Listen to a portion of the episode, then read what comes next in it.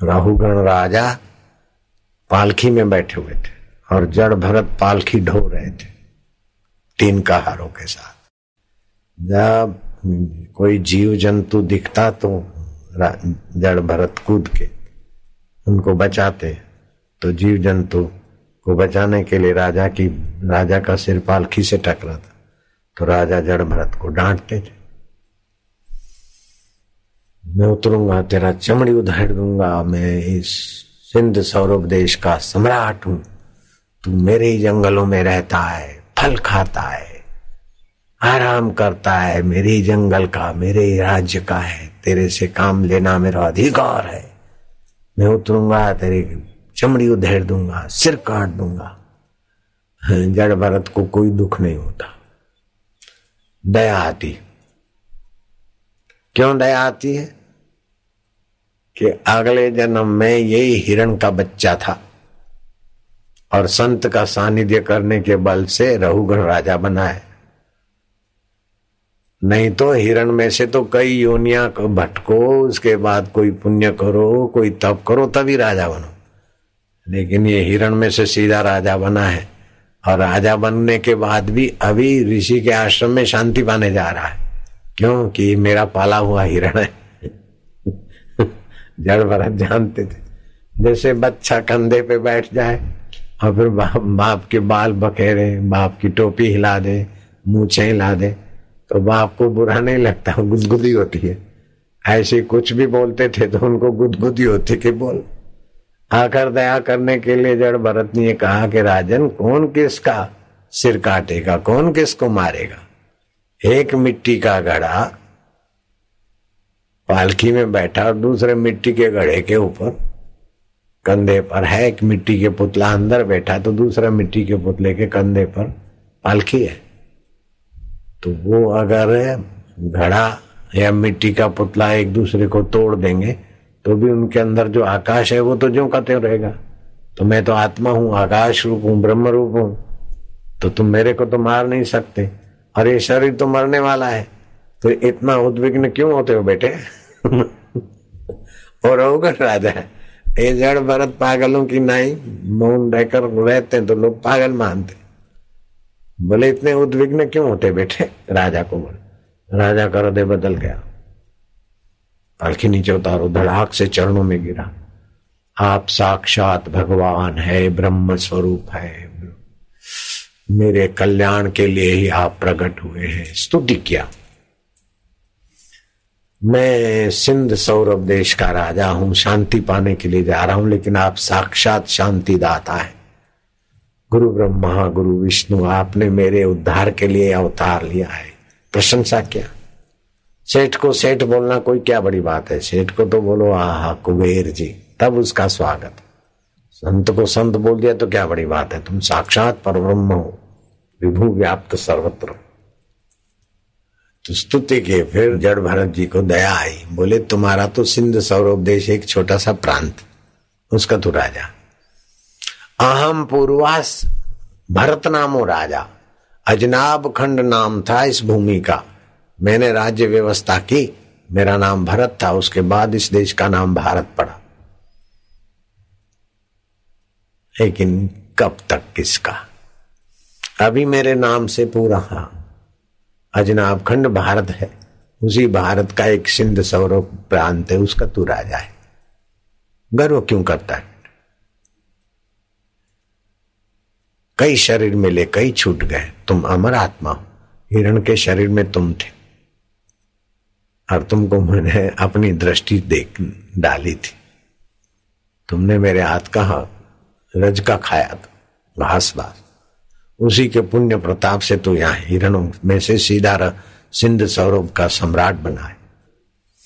महापुरुषों के दर्शन से, सत्संग से कितना सारा लाभ होता है। हालाँकि भरत राजा ने हिरण को दीक्षा नहीं दी थी, लो। वो हिरण क्या दीक्षा लेगा?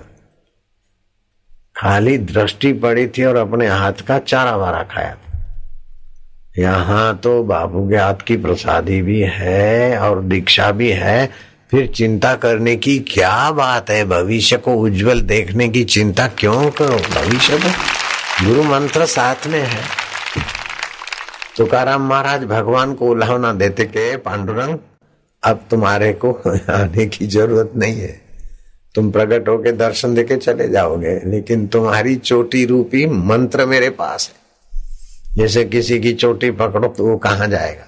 ऐसे मंत्र मेरे पास है, अब मैं नहीं चाहता कि तुम आ जाओ, आशीर्वाद दे जाओ, ये दे जाओ।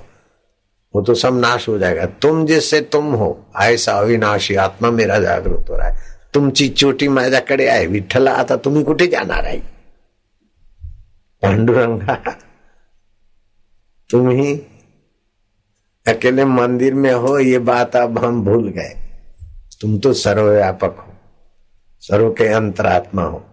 और तुम्हारी चोटी गुरु मंत्र है। तुम्हारा नाम और गुरु के द्वारा मिला तो चोटी तुम्हारी तुम्हारे पास है। बोलो विठल। विठल खुश होते ये ज्ञानी बेटा हुआ। बाप नाराज़ नहीं होगा। बेटा अगर विद्वान होता है, ज्ञानी होता है, समझदार होता है, बाप से सवाया होता है तो बाप खुश होता है। मेरे गुरु जी भी नाराज़ होते होंगे क्या कि मेरे पास तो थोड़े लोग आते हैं और आशाराम के पास बहुत लोग आते हैं। अरे रे रे। आशाराम का बुरा हो। ऐसा सोच सकते हैं मेरे गुरुदेव? अरे मेरे गुरुदेव का हृदय तो खिल रहा है, इसीलिए तो सब खिल रहे हैं। मेरे गुरुदेव प्रसन्न हो रहे हैं मुझ पर। शिष्य और बेटा, उन्नत होता है तो माँ माँ बाप और गुरु तो प्रसन्न होंगे। तो मेरे गुरुदेव की प्रसन्नता तो मैं, मेरे गुरुदेव मेरे पर प्रसन्न है, मेरे साथ प्रसन्न है। इसीलिए तो मैं प्रसन्नता बांटता हूँ, फिर भी खूटती नहीं। तुमको लगता है खूट गया खजाना? जिसने गुरु के साथ निभा ली उसने त्रिभुवन पर जय कर ली। और जिसने गुरु से गद्दारी की ओ उसने सर्वनाश कर दिया, सात पीढ़ियों की तबाही कर दी। हमें तो इस बात का बड़ा संतोष है कि हमने गुरु जी से निभाए। मुझे गुरु का अंगत सेवक था, पर्सनल, दिन रात सेवा करता था। लेकिन मेरे को हटाना चाहता था। गुरु जी जब विदाई हो रहे तो उसको डबल लगा। वो डबल करता रहा और गुरु जी ने मेरे गोद में अपनी आखिरी यात्रा की। क्या गुरु की कृपा है। आखिरी यात्रा करते नेत्रों के द्वारा जो कुछ उनको देना लेना था। तो उसका वर्णन नहीं होता, एक्शन भी झूठी। हम क्या करेंगे? गुरु जी की सच्चाई कि हम नकल करके क्या बताया आपने? गुरु जी ने ये किया, वो किया तो मैं तो नकल करके बताऊँगा ना। इसलिए वहाँ वाणी नहीं जाती। ज्ञानेश्वर कहते हैं, गुरुदेव, तुम्हारे उपकारों का बदला हम कैसे चुकाए? इस शरीर के चमड़े से आपकी जुतियाँ बना दे। हे विधाता, मैं मर जाऊँ तो मेरे बाष्पीभूत पानी गुरु के बगीचे में बरसो। मेरी राख गुरु जी के बगीचे में उड़कर खात बनो। फिर भी, ये तो नश्वर शरीर की सौगात है। आपने तो मुझे शाश्वत ब्रह्म के साथ है क्या, गुरुदेव। पाही माम पाही गुरुदेव, तुम्हारी जय हो। गुरु की सेवा गुरु सेवा का मूड गुरु सेवा सब पर भारी समझ करो सोई नर नारी गुरु सेवा सब पर भारी, समझ करो सोई नर नारी। सेवा सो विघ्न विनाशे गुरु सेवा सो विघ्न विनाशे दुर्मति भाजे पातक नाशे। दुर्मति भाजे गुरु सेवा से दुर्मति दूर गुरु सेवा चौरासी। डोरा टूटे। गुरु सेवा दंड न लागे।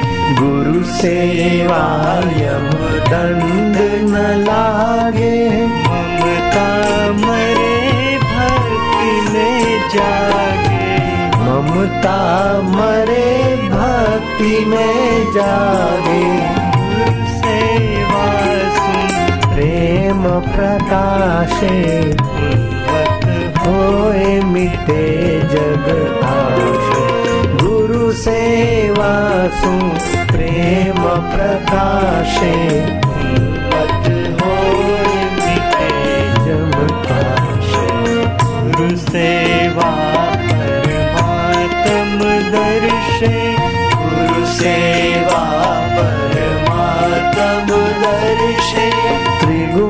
तजी चौथा पद।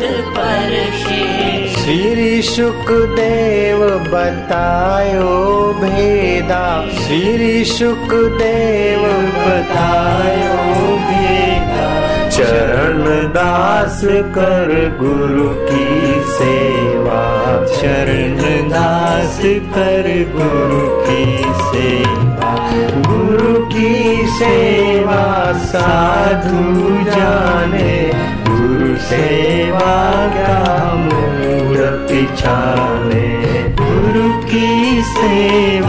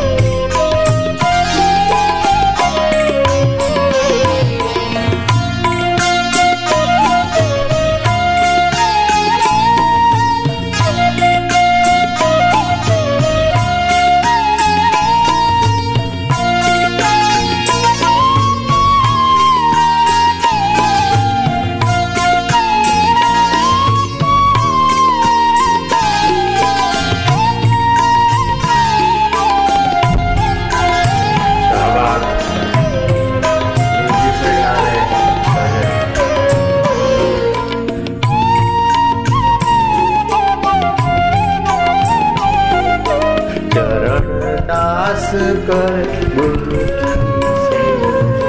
गुरु की सेवा साधु जाने गुरु सेवा का गुरु सेवा साधु जाने का मतलब ये नहीं कि जिसको साधु वेश है वो ही जानते नहीं, जिसका साधु स्वभाव है, वे गुरु सेवा दौड़ भाग के चुन लेते साधु का मतलब ये नहीं कि साधु कपड़े वाला ही सेवा जानता है।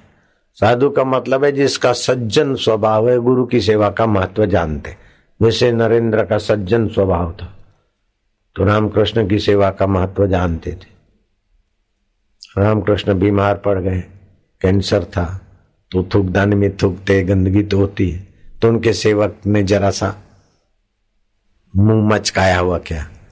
तो विवेकानंद ने कहा, मूर्ख ये तो ब्रह्मवेता ब्रह्म स्वरूप है, चिन्मय स्वरूप है। ये थुकदानी को देख ये क्या करता है? वो थुकदानी में जो कुछ बलगम और जो गंदगी होती है, वो विवेकानंद पी गए उसको समझाने के लिए। ऐसा मैंने सुना है। तो नरेंद्र में से विवेकानंद बन के गुरु को देह नहीं मानना चाहिए। गुरु की सेवा में कुछ ऐसा वैसा दिखे तो भी उसको अशुद्ध पवित्र नहीं मानते। नारायण हरि गुरु की सेवा। बजा बंसी में बजा बजा।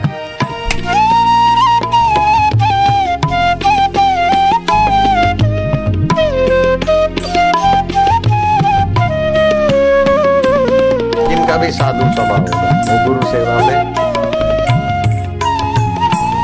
कतराएगा नहीं, खोज लेगा।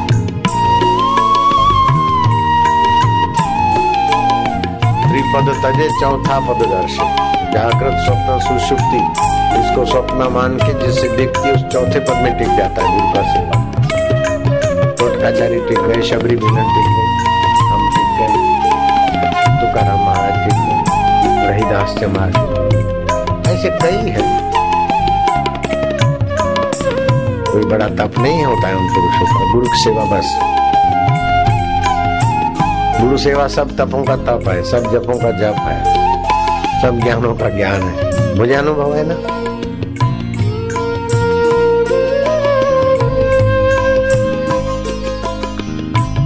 एक तरफ़ सम्राट बनने का आमंत्रण है, दूसरी तरफ़ ब्रह्मज्ञानी गुरु का सेवा कार्य है। सम्राट पद को ठोकर मारो जो भोगी बनाकर नरकों में भेजेगा। गुरु के द्वार का कोई भी देवी कार्य लगाओ योगी बनाकर ब्रह्म बना देगा।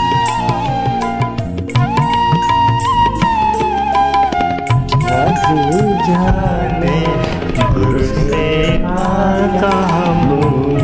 पिछाने। गुरु विघ्न विनाशे दुर्मति भाजे पात कनाशे। दुर्मति भाजे पात कनाशे।